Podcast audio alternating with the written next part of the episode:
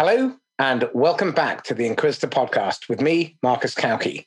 Today, I have as a very special guest, Kura John Warren, who is the Strategic Development Director for Rare Recruitment. Kura, would you mind giving us a quick 60 second rundown through your career and how you got to where you are, please? Sure. Hello, and thank you for inviting me to speak today. So I joined Rare in 2009. I originally came across Rare as a candidate when I was at university, so thinking about jobs myself. I went for what was called our initial meeting, which gets you to think about the kinds of roles you might want to go for, and left thinking, actually, that's where I want to work. I work, want to work at an organization that supports people without sending them through kind of any quota based model and helps them to work out what they want to do. And the rest is kind of history. So I joined in 2009. I've worked on every part of our business and I currently head up our strategic development. So thinking about how we develop our products, how we develop our services, and, and what we go on to offer to our clients. So talk to me about why we should, uh, as employers, why we should consider recruiting diverse teams. Sure. So the research shows if you look at the latest report from McKinsey, for example, how inclusion matters, diverse companies make more money they do better they make bolder decisions. That's that's what the research shows. From a moral perspective and from my personal standpoint i also think that we should represent what the united kingdom what our local areas and whichever market you might be in look like. You want to get people from those backgrounds represented in with your organizations particularly if you are they play a part as your customers or you are selling services to, to, to those candidate those people. They should be represented within your organization because how better to understand different markets if you don't have people from those backgrounds. And I think that the organizations that are doing the best at that show that they make more money. McKinsey put a lot of money, for example, into their diversity initiatives, their race specific diversity initiatives, and, and they produce reports like this because they, they've, seen a res- they've seen results there. I agree. Um, you know, I've clearly seen this in my career. Ian Dodds, who was responsible for bringing inclusion into ICI, turned dozens of factories around and created massively inclusive and diverse teams. And net result of that was their profitability shot through the roof. I'm going to be interviewing Shelton Banks, who's the CEO of Rework Training. And he made a really interesting observation, which again came as a surprise. And it's no, no surprise that it came as a surprise because of the perspective of where I come from, that the African American mm. community in the US has an annual spending power of $1.3 trillion. Let me repeat wow. that $1.3 trillion. Now, as a VP of JP Morgan, he realized there was something wrong because when they were putting together target lists of people that they were going to prospect, whenever he was looking into largely non white areas, often the household income was very low. But his observation was that the house owner might be a 60 year old granddad on $9,000 uh, mm-hmm. dollars a year. But there may be five or six other people living in that house who are earning between 40 and 80, 100,000. And a lot of the spend in that economy is done through cash because they either don't trust or haven't been involved in the banking system. And they're used to dealing with cash, they're comfortable with it. And so they don't appear on the uh, the records, and as a result of that, then that um, market is missed. And this then led me to think: if we want to recruit a diverse team, are we missing the means of communicating to them that we have access to, so that we can access those candidates? I don't know whether diverse candidates would read the same publications. Um, I, am looking to recruit a team at the moment, and I want non-salespeople. So mm-hmm. I'm looking to find you know ways to access those people so that we can attract them to my clients' companies. But I have no idea where to start. Maybe you can help me throw some light on that question because it's very current. I've got three teams I've got to build. Get a bit of free consulting. I'll do some work for you right now, yeah, Marcus, please, and uh, I'll, I'll, have a think about that. That just on the point you just made, it, it, it made me laugh because my mother always. I come from a mixed race background. My father's from Senegal. My mum is white British, and the point you made about paying in cash, etc. My mom always says my dad would be a millionaire with all his money under his bed because he's deeply, deeply cynical of many of the, the institutions that we have here. So I, I, I can totally see that. And having that kind of understanding does open you up to a different market. Having that kind of understanding does allow you to have conversations, groups of people, honest conversations, frank conversations, open conversations in a way that perhaps they've learned that they, they shouldn't with, with people from different backgrounds. I think that in terms of you thinking about recruiting teams, it depends how much experience you want them to have. And if you're saying you don't None. want them to have sales experience, no, zero sales experience. I want the blank slate. I want people with the right attitude. I want them to have the right values. I want them to be ambitious, hungry learners. Those are the sorts yeah. of people I know that I can develop quickly. But what I don't yeah. want is people who I have to get to unlearn a load of crap that they, you know, they've spent years and decades doing badly. I, I totally agree with that. And I would then go for fresh graduates. If you want people with university backgrounds, they don't necessarily have to. But the reason I would would recommend perhaps graduates is because you could then just go to that market you could find you could find people from a university for example you could find people who have advertised they're looking for roles i've seen that quite a lot on linkedin at the moment people who finished university perhaps the market isn't where it they hoped it would be with what's happened with this pandemic and they're thinking about roles and if it were me, I would take a fresh grad for that kind of role every time. Somebody who's kind of unspoilt, as it were, hasn't learned the bad habits that you were talking about, yeah. has the drive, the potential, is really keen. And maybe other people aren't taking, giving them opportunities because they don't have relevant work experience. I would kind of go to that market, those markets every time. I can talk to you, I could bore you to death on the the details of that. Perhaps I tell you about that afterwards because I'm not sure the listeners would be so interested in exactly how you go and find them. But I can definitely give you some pointers on that. Okay, so well, thank you for that. Let, let me ask you this: What are the blind spots that employers have when looking at non uh, non-white, uh, non-standard uh, type of candidates that uh, may be creating unconscious bias? So one of the blind spots is thinking about long-term strategy. There is the approach to diversity is often a nice to have or very re- reactive in terms of I need to find some black candidates because there's been a Black Lives Matter resurgence and it's it's suddenly become a priority to me. But what does that mean? What do you want to do? What do you want to achieve with the, with with those candidates? Um, recruitment is the is a good place to start, and it's where we started our business, thinking about pipelining candidates for trainee roles, graduate programs, all of those kinds of things. But the blind spot I often find is, and what do you want to do next? How do you want to retain these candidates? How do you want to not lose these people? How do you want to pipeline also at a lateral stage? And that's one thing that I've come up against a lot in, you know, over the last decade. What do you mean by pipeline at a lateral stage? So, sorry, a lateral stage is when you're thinking about bringing people in who have some experience. So, the, the opposite of what you, you were just talking about. So, if you lose people who are two, three years into their jobs and you need to replace people at that point in their teams, typically you look at people based on experience, which is not incorrect when you're looking at people at that stage. But are you seeing diverse candidates at that point then? So if you're losing all of your, let's say, black candidates three years after they've finished a graduate program, are you then bringing that pipeline back in again at that stage? It's not just a, a kind of one size fits all approach. We'll send you some graduates and then your problem will be over it's thinking about every stage of the recruitment process and also every stage of the retention process, the experience, the inclusion once those candidates are in there. And what's your long term goal? Do you want to see people from these backgrounds ending up on your boards? Do you want to see these people making partner? Do you want to see these people getting to the most senior ranks of your firms or organizations? And if you do, what do you need to do to get there? So it, it seems that career pathing right from the outset that just you know is good practice anyway but mm-hmm. building diversity and inclusion into your policy and into your culture that therefore probably means that there needs to be a shift in terms of who's on the panel when it comes to recruiting when it comes to promoting when it comes to designing the future of the business but I don't see a lot of that happening. Um, am I just not speaking to the right people, or is it still something of a rarity? Well, it's a rarity a in that.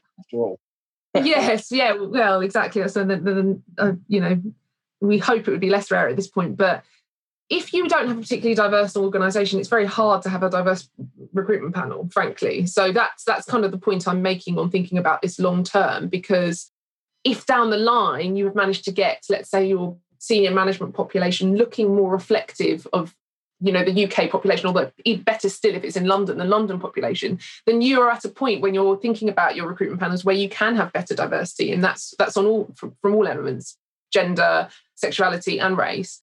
But many of the organizations that we talk to, particularly those who are thinking, are in their very early stages of thinking about approaching these issues, just don't have that diversity. So, what do you do then in order to bring those people in?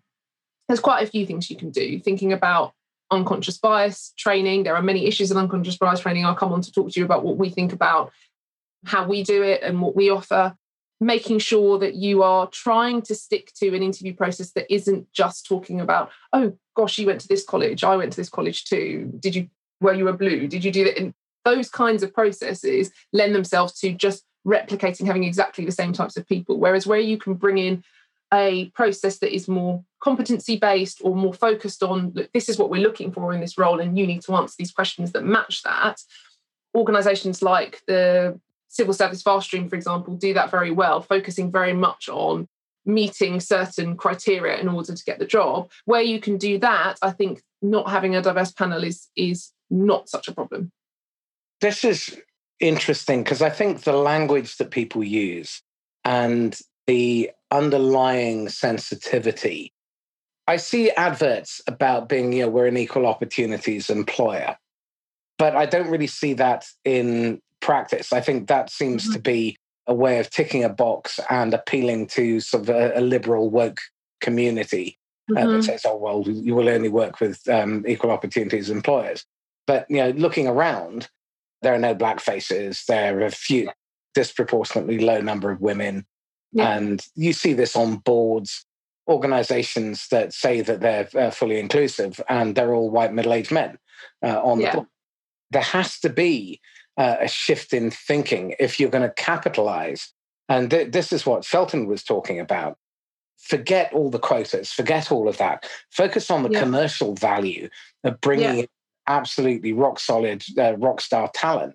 And how can you help those people thrive in your environment? What needs to change culturally at the board level and then at a mm. management level to make that happen? it needs to become a business priority like you said. It needs to not be a nice to have. You need to have people within that business realize that actually you will be more profitable and it's not just as you describe them liberal woke community trying to shove things down shove things down their throats. And when that happens things do start to change. We've seen those changes with our clients many many many of our clients from a management perspective it's understanding that there is difference and that that's not a problem. Understanding that you don't just want to hire in your own image because it's all well and even even where there are boards who do make it a business priority and it is really is really important. If you don't have that belief and understanding there from people within the organization then that's not going to change. If they're resentful to that if the words positive discrimination are bandied around more than actually i haven't seen one black person walk through this door then that's you the, the, the, problem won't be fixed at that point. And that's that's what i was saying about the retention because you can hire as many graduates as you want and many organizations don't to be clear. But if you do that but then those kind of those people get there and it's not an inclusive environment or it's not somewhere that they look up and they think there's no way i'm ever going to make it here. I'm going to go somewhere else. Thanks for the, the great training experience. I'll leave now. Then it's it's not going to change. So it's got to come through every part of the organization. It's got to be important it's got to be based in data. You've got to know your numbers. This is what, you know, my black candidates or my minority ethnic candidates are leaving 20% earlier than their white peers. Why is that? What do we do to fix that? Knowing where to stage interventions in order to make sure that all of that effort you're putting into pipelining these candidates, if you are even doing that, isn't lost. And therefore, you will then get, once you get those candidates getting to the point of management hopefully the board at some point then when you've got diversity there then it it it should flow through more naturally in the way it has with white people hiring white people. One of uh, my former candidates and clients i tried to help him get a job at a client. They didn't hire him and he was streets ahead of every other candidate. And uh, ended up parting ways with the client within a couple of weeks of that. I was just so disgusted. But just helped him find another job. And one of the things that he said, or two things that he said that were really interesting, were that if he put an idea forward, it would often be described as not strategic enough. And then mm. if a white counterpart put the same idea verbatim forward, it'll be the most strategic idea ever. And I had the same comment come from Jen Ferguson, who's a very big activist for uh, women in sales. The same uh, question or same issue being uh, placed there. And the other uh, thing is around pay, uh, particularly at the start. This chap was saying that uh, in one of his previous roles, he had a new manager come in, and the first thing he did was raise his basic salary by 10 grand because he was performing. His mm-hmm. white counterparts were not, but they were getting paid mm-hmm. 10 grand more for doing mm-hmm. a bad job in the same role. Now, again, what can be done at an executive level to ensure that that kind of bias doesn't creep in? Because it, it, that must be, first of all, demoralizing. And yeah. secondly, it sends a signal we don't we really don't believe any of the crap that you lot are touting. Because if you were equal opportunities and you were into diversity, you wouldn't behave like this. So there are two things. One is we have designed something called the race fairness commitment because fundamentally what we're asking for when people are talking about positive discrimination or unfairness or you know trying to push people up um, who perhaps wouldn't otherwise be seen, we aren't doing any of that. We're asking for fairness at work for people from all backgrounds. And the example you gave on salary is key because that happens a lot.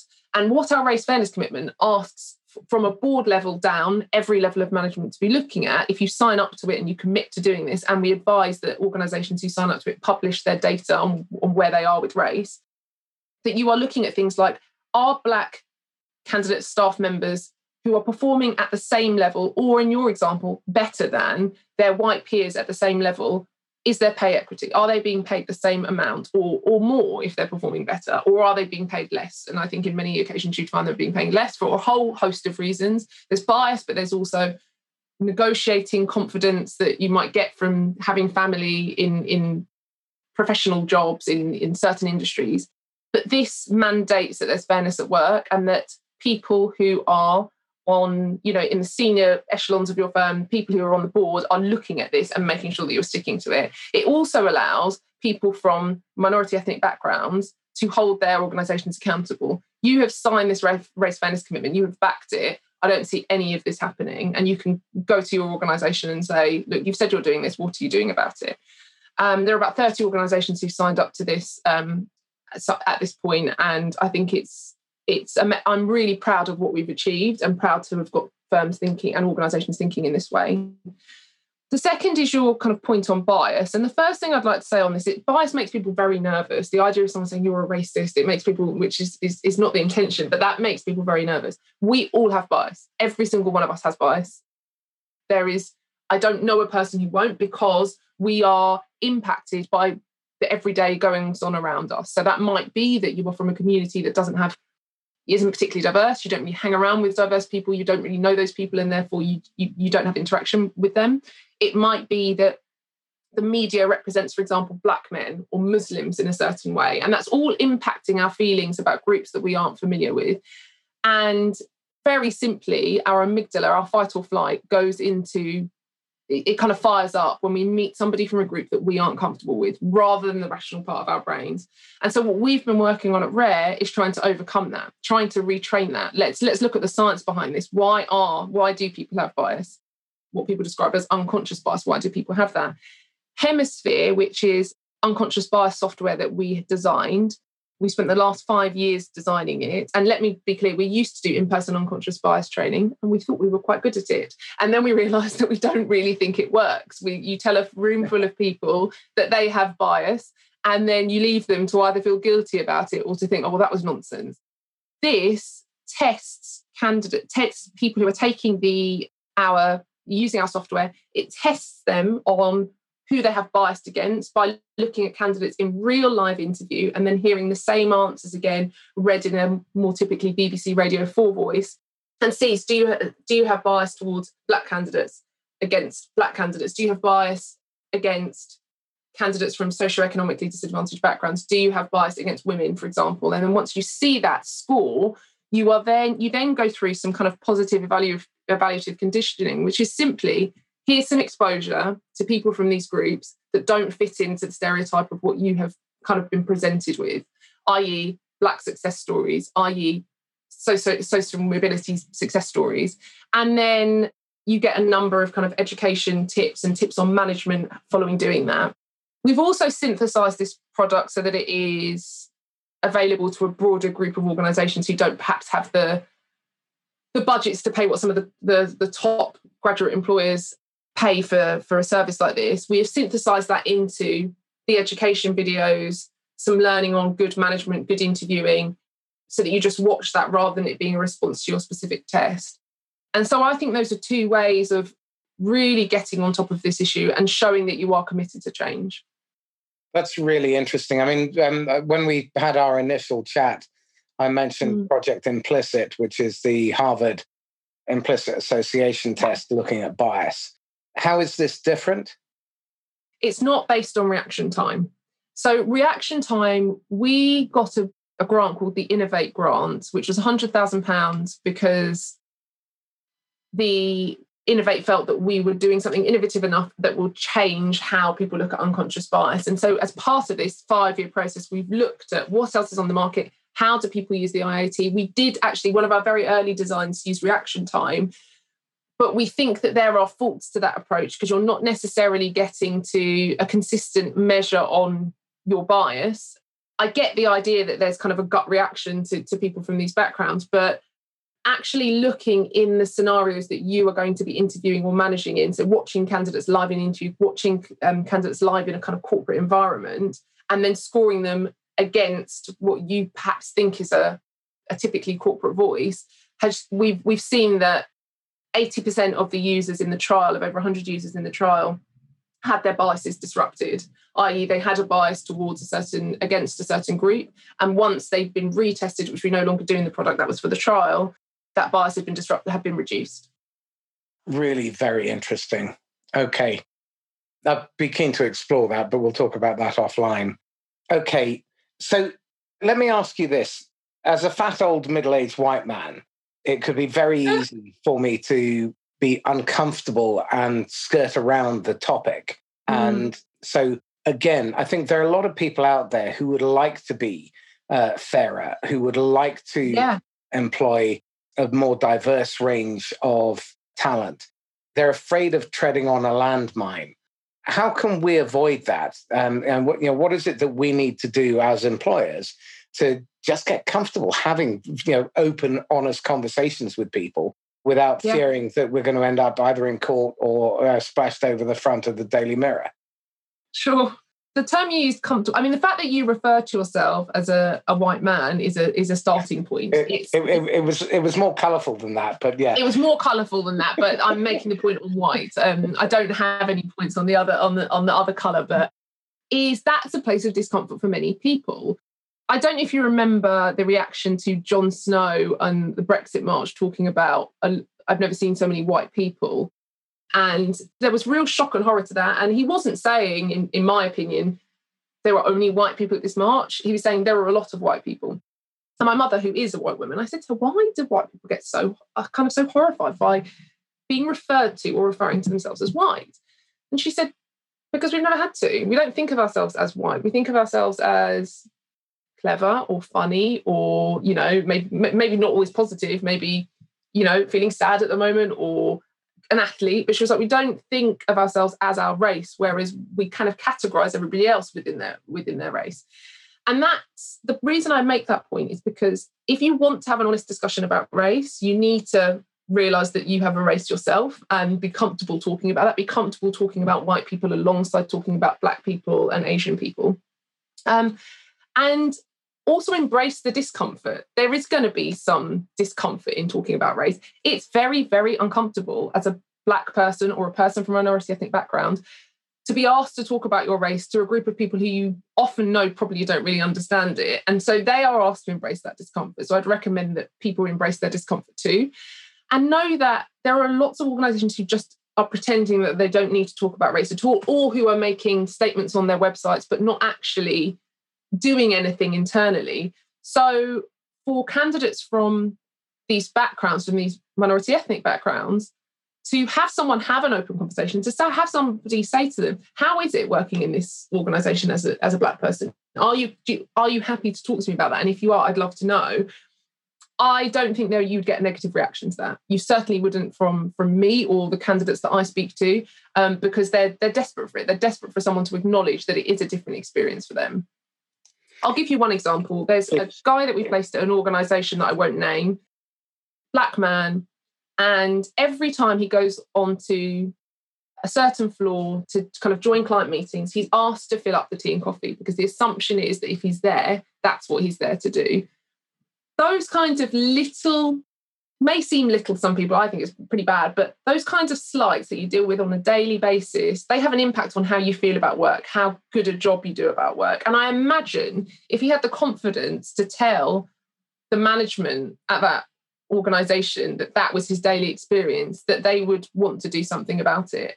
And so if somebody asked him what could you change? Imagine what he'd say.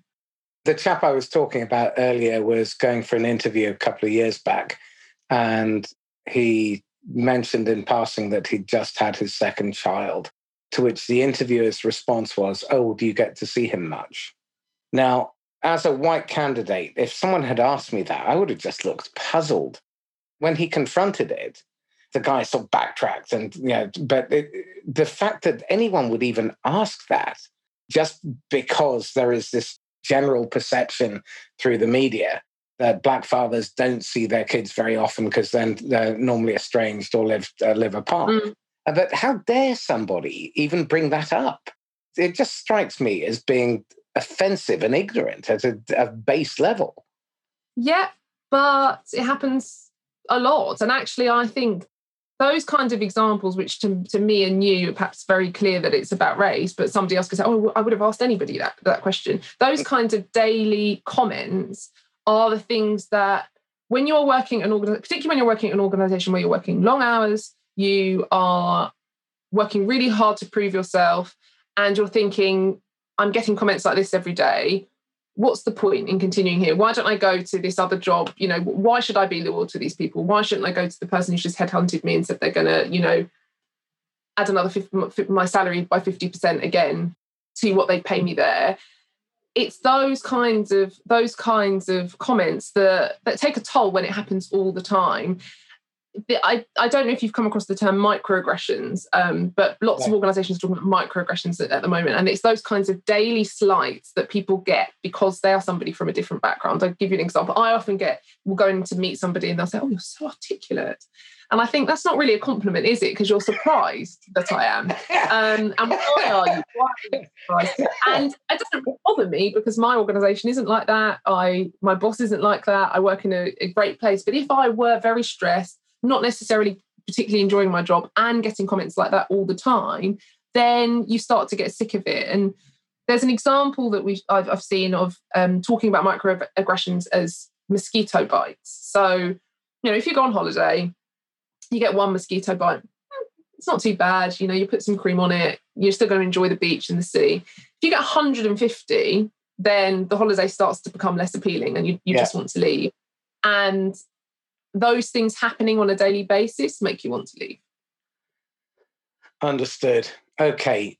So, what are the three questions employers should be asking that they are not of mm-hmm. themselves?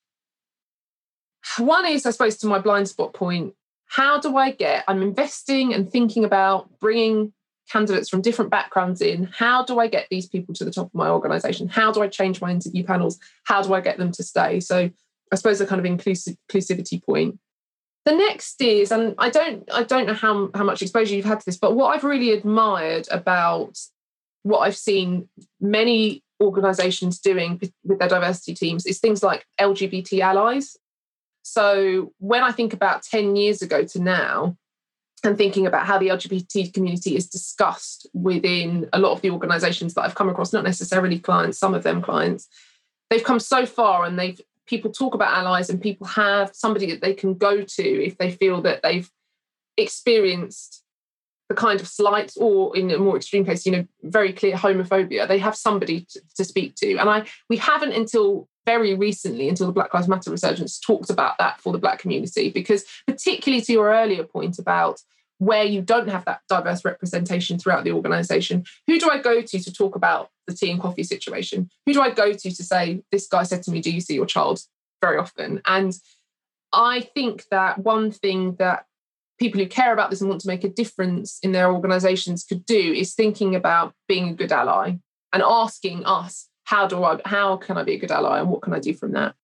And then i suppose the third is how can i be i spoke about being an ally how can i be actively anti-racist? It's all well and good not being racist but how can i actively make sure that i promote an environment that is anti-racist, that doesn't accept racism, that doesn't have the kinds of comments that we've been discussing being made, because it gets to a point where you just, you know, in the 1950s, the comments that, and, and there still are negative comments made about women, don't get me wrong, but they can imagine if you walked into the office, the kinds of comments that have been being made about women um, would be very different to what you hear nowadays. How do we get to that point? How do we get people thinking that they need to be actively anti-racist? Those are great questions. Okay. Help me understand this then. If one doesn't have a lot of contact with Black and minority ethnic um, or LGBT folks, then you can't necessarily see the world through their eyes. Now, personally, mm-hmm. I mm. think having their perspective is incredibly mm-hmm. powerful. And a, a, wonderful example was in Matthew Syed's book, uh, Rebel Ideas. And in mm. there, he talks about how the CIA had no Arabic and no Farsi speakers. Mm-hmm. So pre 9 11, when Osama bin Laden was uh, uh, being uh, recorded and quoted, uh, quoting poetry or speaking in poetry, they were just basically writing him off as some crank living in a cave. And uh, they didn't understand that in Islam, using poetry is the highest form of communication. And net result of that was they couldn't see the big picture. They couldn't see the whole picture. And he cites an example of taking a fish tank and you have a Japanese audience and an American audience. And the American audience will describe the fish. The Japanese mm-hmm. audience will describe the ambience of the tank. So the gravel, the bubbles, the plants. And if you don't have both of them, you don't get the whole picture. Really interestingly, there's a lady called Amy Brown who runs a company called Authenticx, which is a customer experience company. And what they do is they monitor and they uh, they measure and track the conversations, 10 billion conversations a year in call centers going into the American health system for their clients. And in order to ensure that they've eliminated as much bias as possible, they have a team of social scientists who are monitoring the, uh, the calls. They're training the AI so that they've got those cultural references to begin with. And it's allowing them to recruit more effectively within their call centers. And sales go up, yeah, anything 28 to 40%, because now they're actually engaging with people where they are instead of trying to get them to you know fit, make the square peg fit into the round hole or missing the references missing the social pressures that these people are under and I, I, think what i'm really interested in in terms of where we take this conversation is as technology becomes more and more part of recruitment how do we ensure that we don't end up with the Amazon? Uh, was it Amazon or yeah, I think it was Amazon.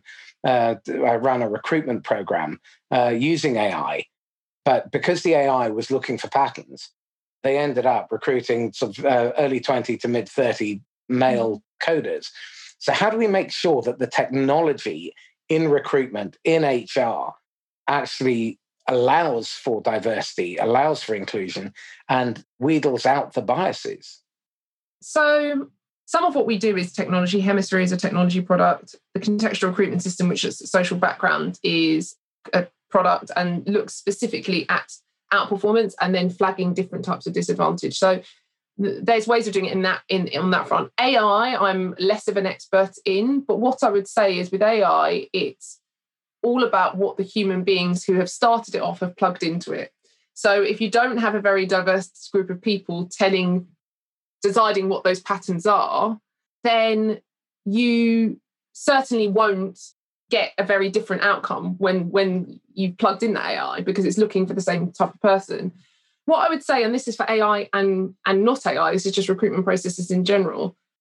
Listening to what the person has said rather than how they have said it. So particularly where you're working in, you're thinking about a graduate program where that person's going to be trained up, or an early entry, an early careers program where that person's going to be trained up, and perhaps the way that they talk in the interview is, you know, isn't the end of the world. It's actually about the raw potential, which is certainly what I look for.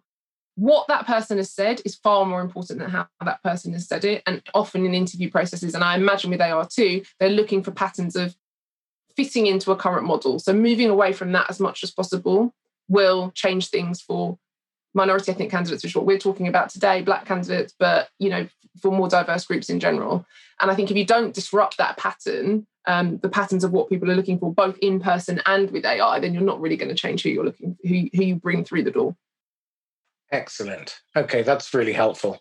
Tell me this: what what are you struggling with at the moment? What are you wrestling with? Well, personally being a mum of a two-year-old and renovating my house at the same time in a pandemic hasn't been ideal but i'm sure that's not what you want to hear about but that's probably my number one struggle. Professionally it's the it's the complete strategy point that i've mentioned a couple of times. It's thinking about not just when things like so we've been inundated with requests since the black lives matter resurgence and some of them are very serious and I think will go on to do brilliant things for organizations. Some of them, you know, we have a little laugh in the office when someone calls up and was like, I'm looking for one BAME. And we're like, oh God. Um, so these those those kinds of things are, are painful and a bit of a struggle.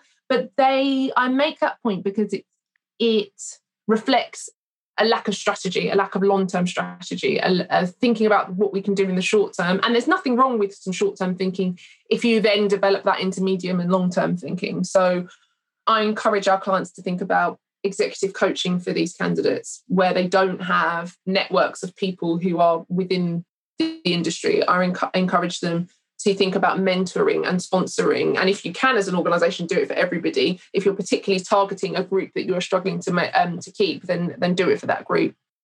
To think about training people who are managers and interviewers on managing kind of diverse talent and I've had many, many people ask me, or, and some of them say to me, I'm very uncomfortable with this term white privilege.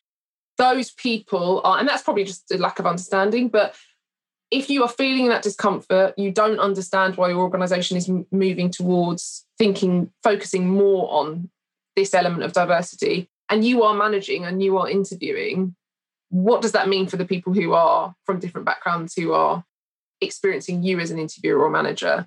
So that's probably kind of my biggest professional struggle, but I quite like those struggles because it's usually how we come up with our solutions and advise our clients in the best way that we can. Are there frameworks or structures or resources that people can access in order to get that thinking fast tracked? Because um, you know, if you don't know where to start and you don't know which questions to ask, chances are you're going to be either asking the wrong questions or asking questions from the perspective that created the problem. Sure. So big plug here, us. But when I say that, actually, the biggest resource, the best resource that I would think will help most listeners is free. It's the race fairness commitment. Look at that structure and think about what you are doing within your organization to think about how you want to think about your long term strategy.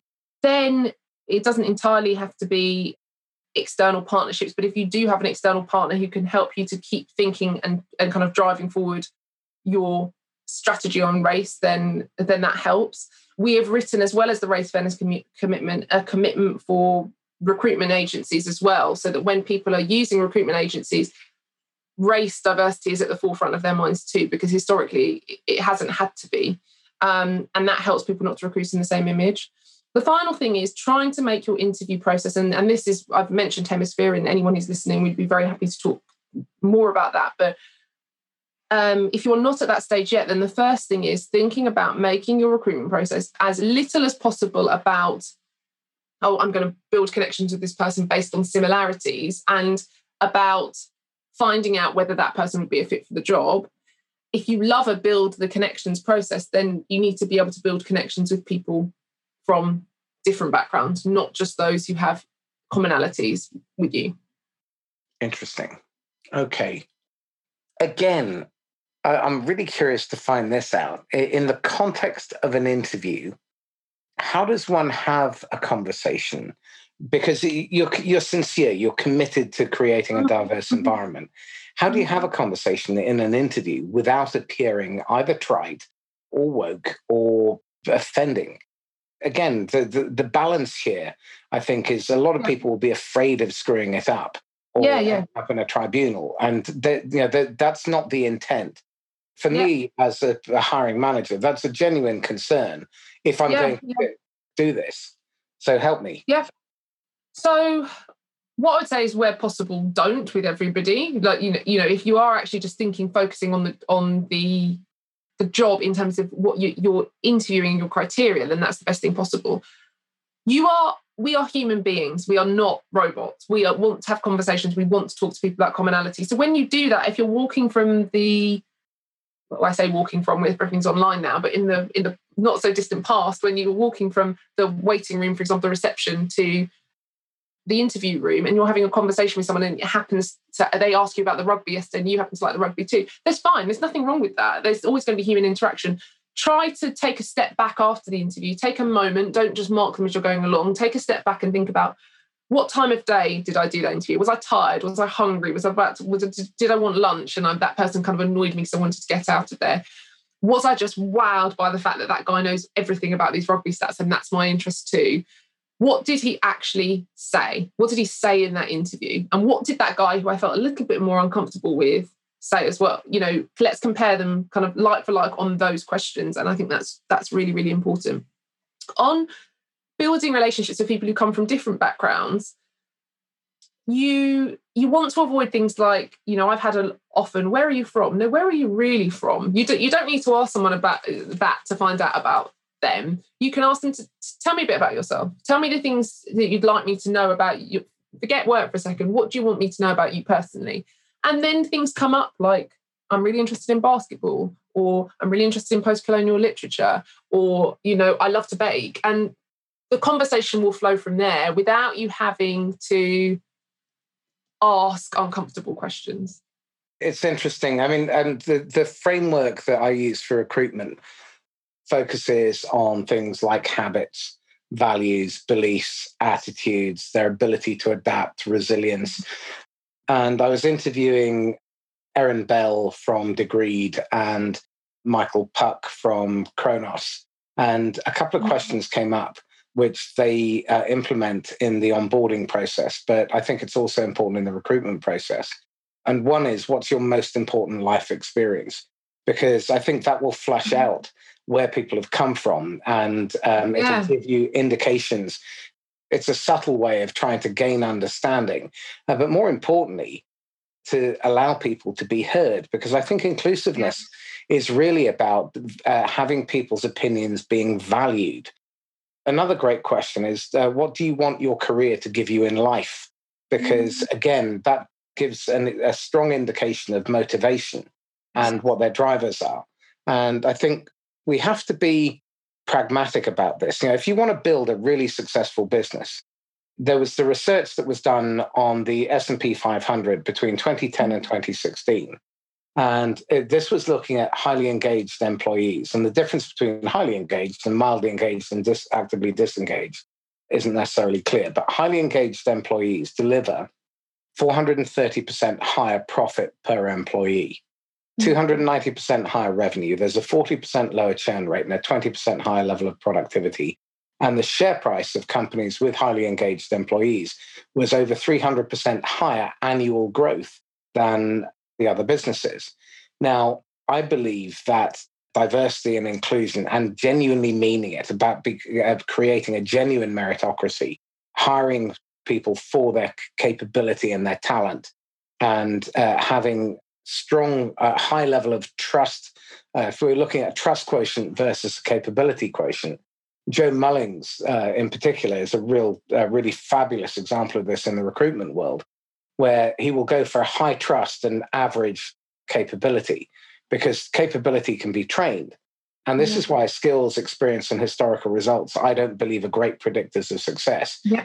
You only have to look at the number of people who hire in that way and then they have a revolving door because they've been highly disappointed by people who were successful elsewhere once or twice. They need to have a habit of success. And I'm really interested to see how we can elevate recruitment because I, I, fundamentally believe recruitment is the single most important function of any manager. If you recruit the best people and then you spend all of your time getting the best out of them, 95 to 98% of your management problems go out the window. You end up with highly engaged employees who give a mass of discretionary effort. And that's really the difference. Because if people feel valued, if they feel yeah. that their opinions are important, they're heard, um, and that they have a voice, they will work harder for you. Mm-hmm. Um, and commercially, it makes sense. And the, the loyalty factor, um, you know, in the interview with Erin Bell, uh, she said that the uh, the managers who gave her that voice were the ones that she really hated to disappoint. So she would yeah. work harder and harder to make sure that she didn't.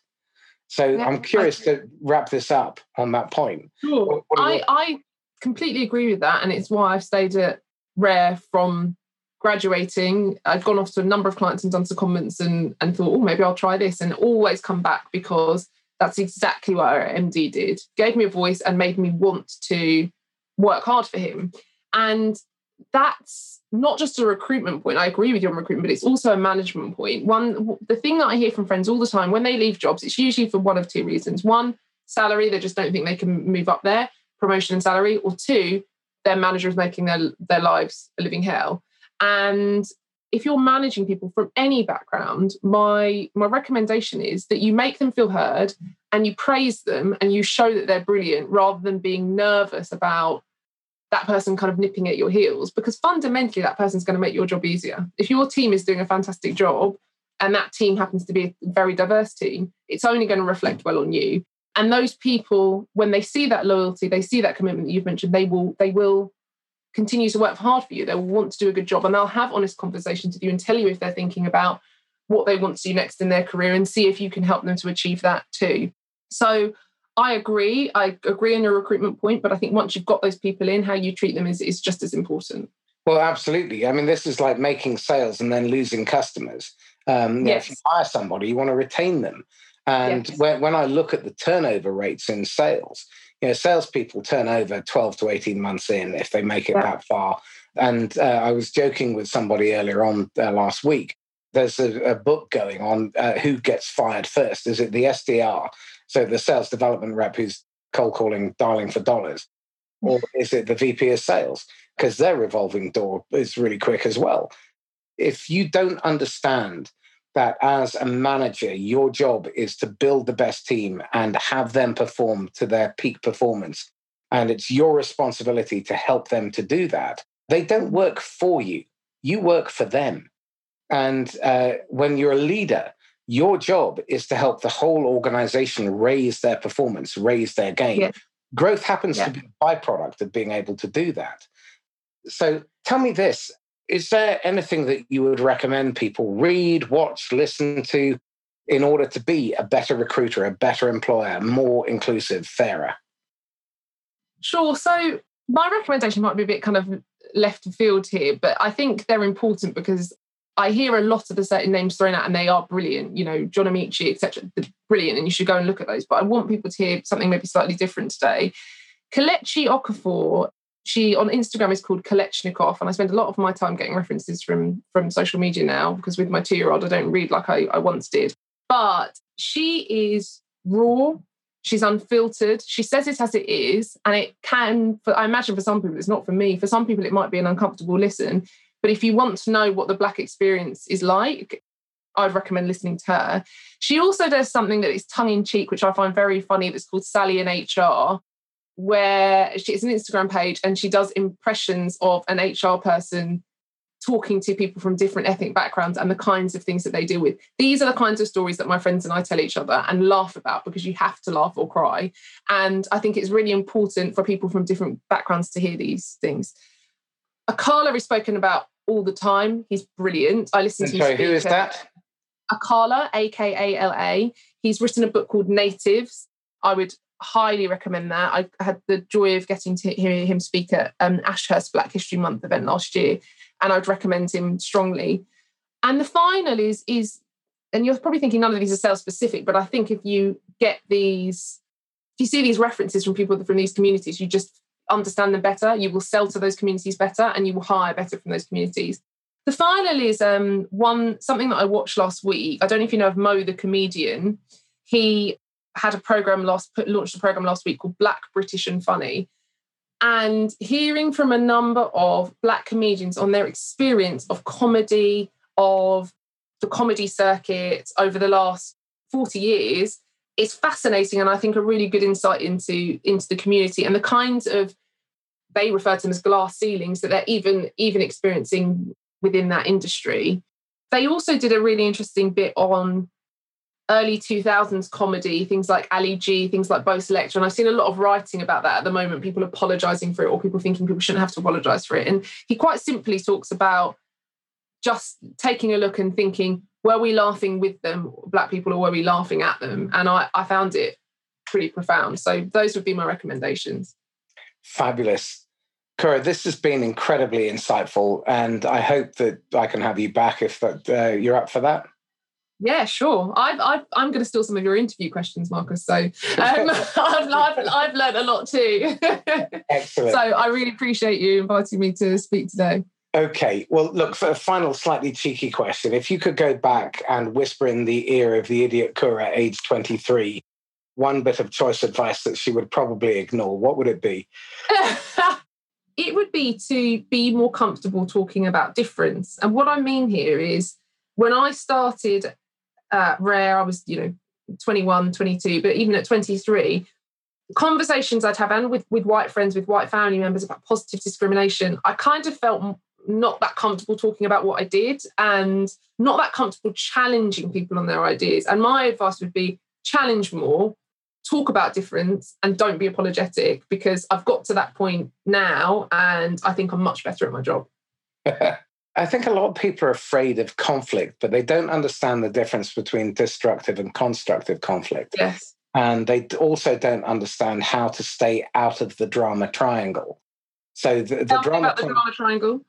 Tell me about the drama triangle. right. The, the drama triangle describes every broken, fucked up, dysfunctional relationship you can or will ever have on three points of the right. And it's one of the most elegantly astute observations of the human condition. So if you imagine a triangle on its point, and at the mm-hmm. bottom you have the voice of the victim. Why me? This is so unfair. This always happens. And their favorite refrain is save me. And then on the top left, you have the persecutor. And that comes with a jabby index finger and the pronoun you in capital letters because it diminishes you at an identity level at who you are. You piece of shit. You always, you never. You're such a disappointment. Uh, women drivers, you're all the same. Yeah. Right. Um, and so it, it, it's um, attacking uh, who you are. And mm-hmm. then you have actually what I think is the most divisive, which is the rescuer. And rescuers, by definition, help without boundaries or permission. So they often will come in the form of a micromanager, or they will diminish you because they will just check your work because they mm-hmm. don't trust you. And they'll do things without asking your permission. And it's really interesting. I've done a couple of interviews uh, very recently. The latest one was with Michael Grinder, who is John Grinder's brother, uh, the, the creator, creator of NLP. And he talks about this thing called the house of communication. And the highest level in the house of communication is permission. And mm. uh, for the last 17 years, I've learned the critical importance of permission in selling when you interrupt someone, get their permission. When you're asking them a difficult question, get their permission. To move on, get their permission and find out what the other person needs and wants and meet them where they are. So, what happens is you can go round this. In fact, I, I had a fight with my wife without actually including her. One evening, she uh, said to me on a Friday, um, I'm going to decorate the living room. Now, in my family, DIY stands for don't involve yourself. I just kissed her goodnight and went to sleep. And the following morning, about 11.36, I thought, oh God, I better go down and find out if she wants any help. So anyway, I said, went down, I poked my head around the living room door and I said, do you want any help? And said, only if you want to. So what I read that as is go to the, uh, the garage and pick up uh, uh, the bucket and brushes and get on with it. So off I went. And as I was walking to the uh, garage, a little voice in my head said, how the hell did she rope me into this? I hate DIY. I've been on my feet most of the week. I'm knackered. The plan was to fall asleep in front of the TV with some chocolate and some beer and spend the day dozing. I'll show her. So I went from victim, from rescuer to victim to persecutor. And then I was ripping off little pieces of wallpaper and there was a cloud and thunder and lightning over my head. And after about eight or nine minutes, she looked across and said, Marcus, there's something wrong. You don't seem to be engaged in this activity. You know, are you okay? And I said, well, straight back into victim. Uh, well, you know, I had a hard week and you know, I've been training for four days and you know, I just wanted to spend the day in bed. And her response kind of floored me. And I felt minuscule at, uh, at this when she said, I know you've had a hard week and I haven't seen you at all. And I thought it would just be nice for the two of us to spend some time doing something together. Now, I managed to have this entire fight without involving her. And that just describes how messed up we are. Now, the, the antidote is something called the winner's triangle. Now, if you imagine another triangle underneath, but this time it's on its flat base. And on the left hand side, you have the voice of vulnerability. Mm. And the root of vulnerable is the Latin word vulnerabilis, which means to put yourself in harm's way, make yourself woundable, and do it anyway. So it is an act mm. of courage. On the bottom right, you have assertive, which doesn't mean aggressive. It just means that you know where to draw the line. So you set a boundary. And uh, the top point is nurturing and empathic.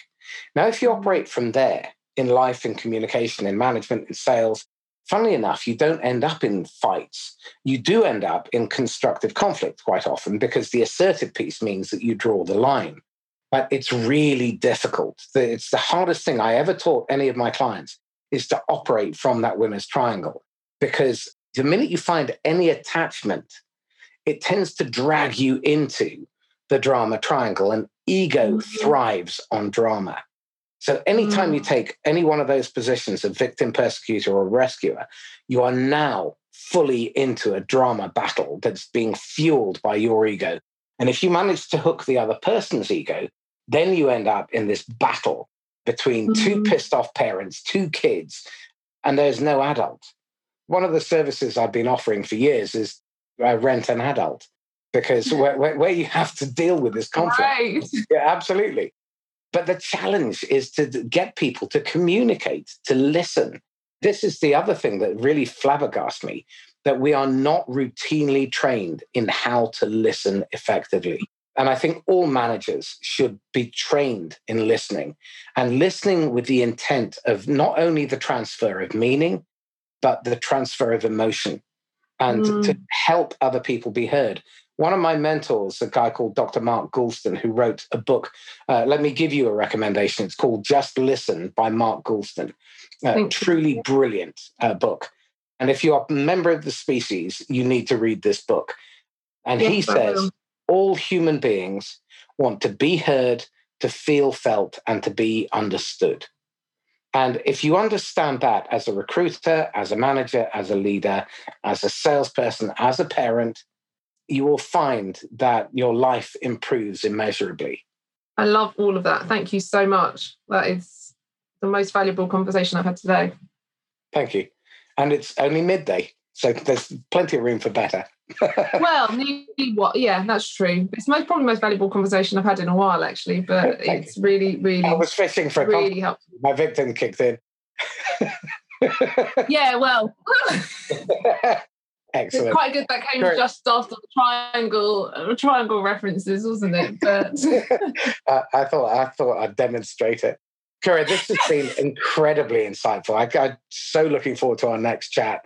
And um, how can people get hold of you?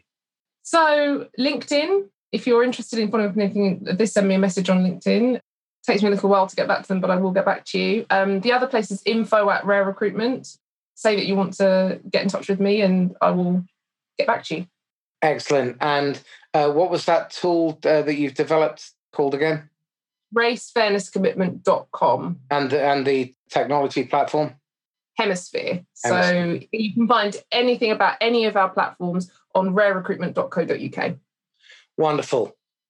Kira John Warren, thank you. Thank you.